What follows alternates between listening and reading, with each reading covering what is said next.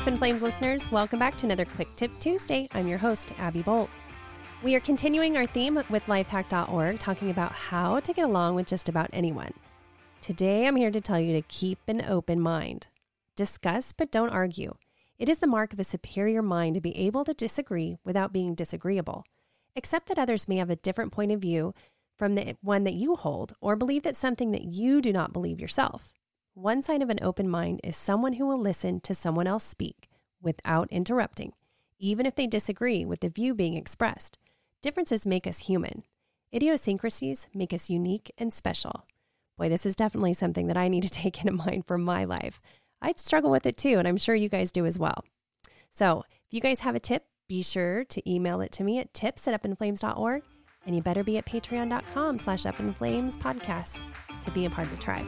You guys have a great week.